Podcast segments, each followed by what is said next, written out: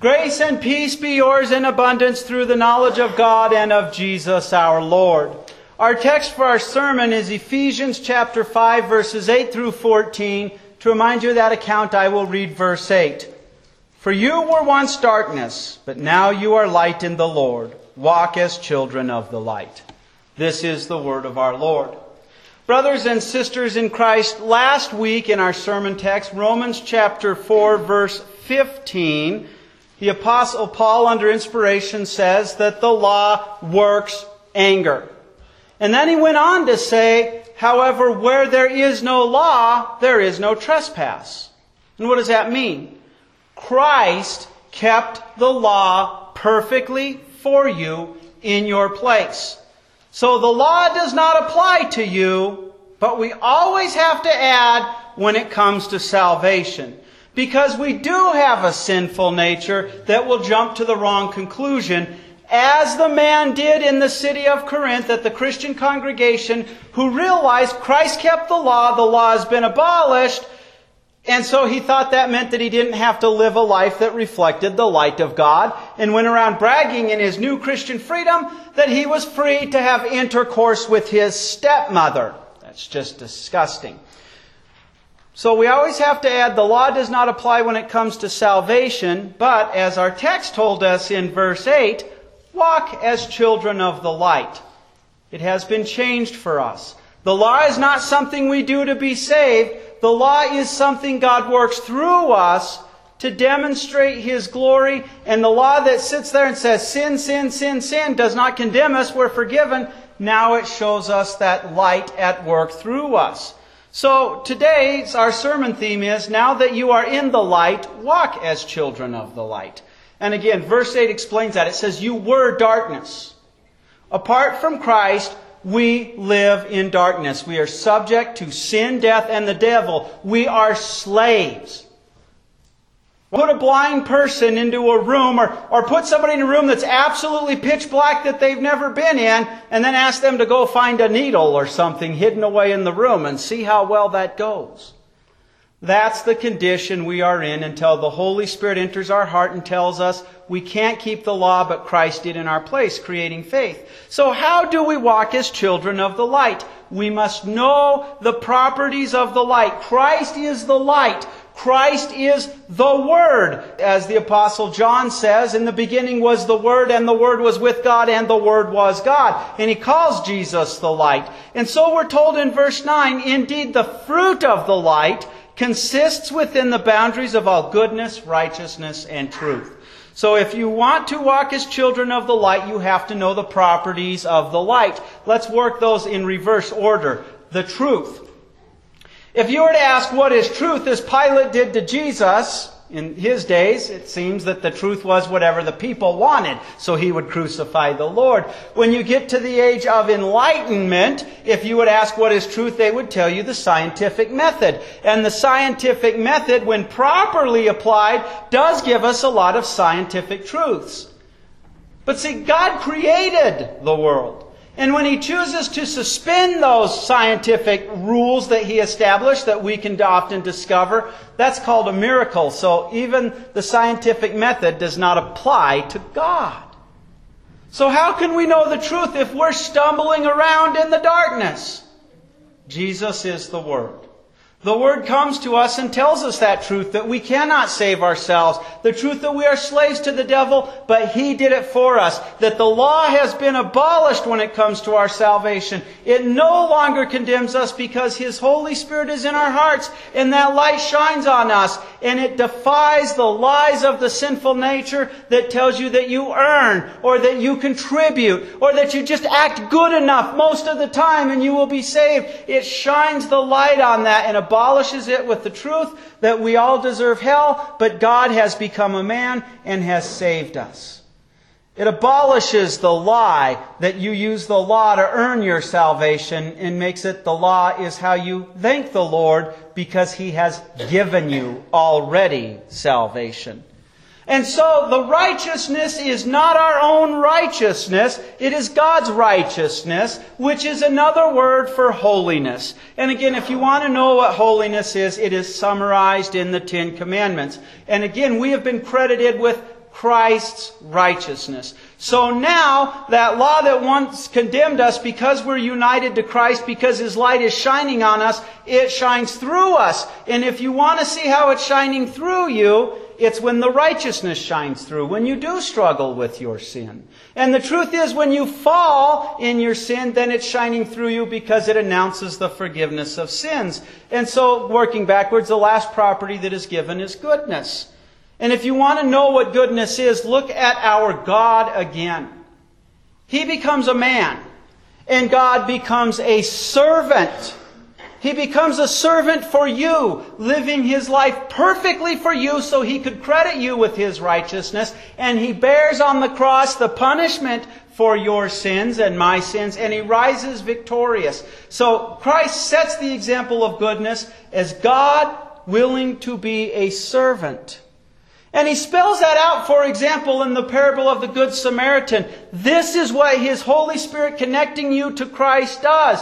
You become the Good Samaritan, where you're willing to be inconvenienced to help an enemy because the love of God is in you.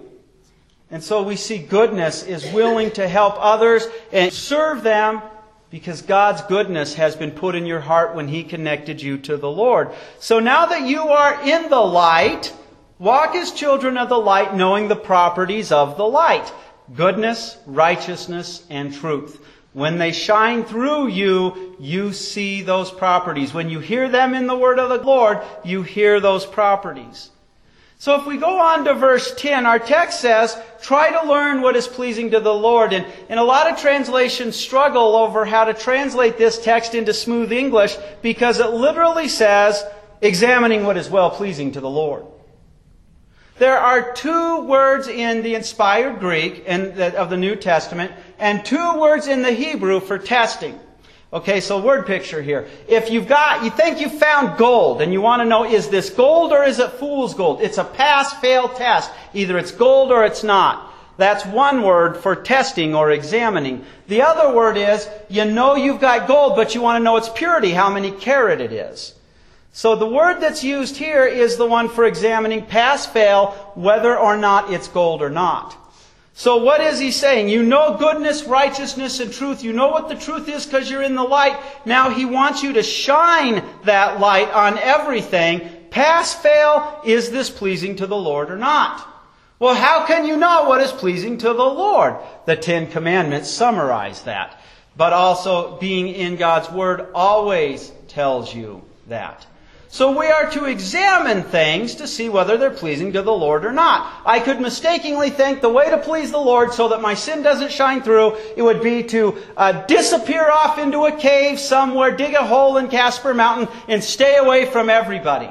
But when I read the word of the Lord, he says, no, I want you to shine. So I can examine that and see that's a dumb idea. That does not please the Lord. That is not the light.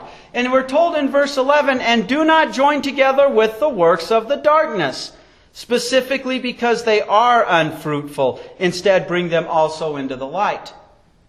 Do you hear our fellowship doctrine there, brothers and sisters in Christ? There are many well-meaning Christians who will teach that you just got to do your best and then God will do the rest? Who will teach that you've got to make a decision and then God will save you? All of that is darkness. It is not Christ did all the work for your salvation.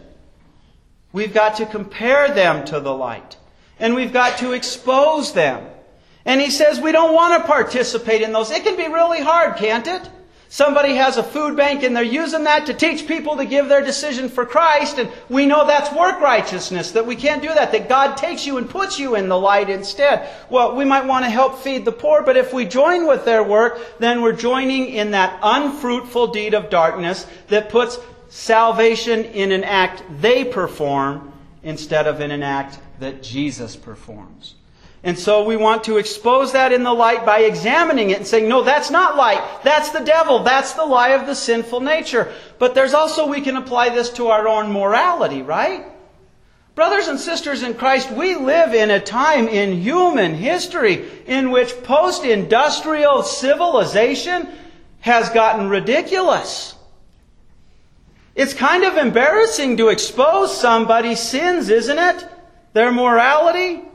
The apostle Paul says in verse 12 under inspiration, indeed, it's even shameful to talk about the things that are produced by them in secret. Yet everything that is brought into the light is revealed by the light. Used to be that people would do things like pornography, they would do that in secret. They didn't want others to know about it. And let's admit it, you and I have our pet sins that we try to hide. Sometimes we lose the struggle against them. We don't want others to know about it. And when you go and you confront somebody and you expose a sin like that, not like a blabbermouth, not like a gossip that has to tell everybody, but to show them the light, the law that shows them they need a Savior, and the good news, the light of Christ that their Savior has come. Well, it's shameful to expose that. It's embarrassing. And lots of times when you expose somebody's shameful sin, instead of saying, thank you, it's so nice to have that burden relieved, they'll say, how dare you? How dare you preach to me? We don't want to do this in a Pharisaical attitude. But you know what's even harder today is even Christian churches are taking sins that, that pagans used to know were wrong and they're covering them up. And how do they cover them up? They say, well, God is love. God has forgiven us of our sins. Therefore, God doesn't mind if they continue dwelling in this. It's no longer a sin. Not the case. We are saved and when we show God's righteousness and holiness, then His light is shining through us. And if we're acting in the opposite, like that man in Corinth was, bragging about our sins, doing them out even in public, something's wrong. And go to one of these people who belong to a Christian church that are covering up all kinds of sins, saying God is love as if it means that His righteousness no longer applies, and say that's a sin. See if you can make it out of that church without at least being berated with words, if not physically chased spaced out. It's not easy to take the spotlight of Christ's true love and the spotlight of the law that shows us we need that spotlight of Christ's true love and test everything against the light and expose it in the light. But we're given the blessing in verse 14. In fact, everything that is revealed is light. For that reason it says, Wake up, O sleeper, arise from the dead, and Christ will shine on you. Now, the end of that verse can be easily confused. People can think he's saying, first you wake yourself up, and then rise yourself up from the dead, and then Christ will shine his light on you. This is portions of Isaiah that the Apostle Paul is quoting, and the one part that's not in Isaiah in various chapters is the and Christ will shine on you. This is very poetic, so it seems to be a Christian hymn that's summarizing how it works. Now, I'm going to challenge you. Go to a, go to a cemetery, go to a mortuary and walk up to a dead body and say, wake up, arise from the dead. And see how much power it has to wake up and arise from the dead. You can do this all week long. You can do this till you lose your voice. I guarantee you, short of a miracle from God, it's not going to happen. And that's the state you and I are in when we're in the darkness. This is a promise from God. He gives the command, wake up. He gives the command to rise from the dead. And the command comes when the good news of salvation in Jesus Christ is shined upon you. And then he gives the promise the light will continue to shine upon you. So you and I go out into the world with this message. We shine the light of Christ in the darkness. God promises you he'll bless it. He promises you those that it shined on, He'll keep that light shining on them.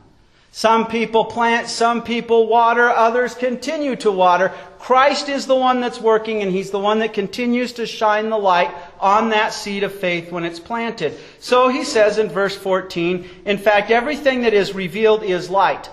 Now people try to translate this into smoother English, but literally says, in fact, everything that is revealed, light. But it said earlier in verse 8, For you were formerly darkness. When we were slaves to sin, death, and the devil, that's what we were. We were darkness. We perpetuated the darkness. It was our characteristic. Now that Christ's light has shined on us, we are light. And when we shine the light of Christ on things, they too become light. So we take our sins and we confess them to the Lord, even those ones we don't want others to know about because they're so embarrassing and the light of Christ shines upon them, and He pours His blood upon them. Yes, brothers and sisters in Christ, I already mentioned when we struggle against our sin and we win, the loss is there it was. Look at the thank you you gave. Look at how God's righteousness is shining on you. And when we struggle with our sinfulness and we lose, we confess it to the Lord. We expose it. We hold it into the light. And the blood of Christ dissolves it. So we see here, we do that with others. We come to them, we show them the light so that we're leading them into the light. We lead the effects to God, the power to God He promises to work in us. And so, brothers and sisters in Christ, as I said last week in Romans, we heard that where there is no law, there is no transgression. The law does not apply to you for salvation. You are free. But you are in the light, and the light, you have become the light. You are a branch to the vine of Christ, and He shines through you. So now that you are in the light, you walk as children of the light. You're here hearing the Word of God, knowing the properties of the light, that it's goodness, righteousness, and truth, and what that means. You test everything with the light. Is this Christ or is this against Christ? Is this God's light or is it darkness? And finally, leading others into the light so they too can become light, another branch connected to the vine of Christ. Amen. And now grow in the grace and knowledge of our Lord and Savior Jesus Christ. To him be glory both now and forever. Amen.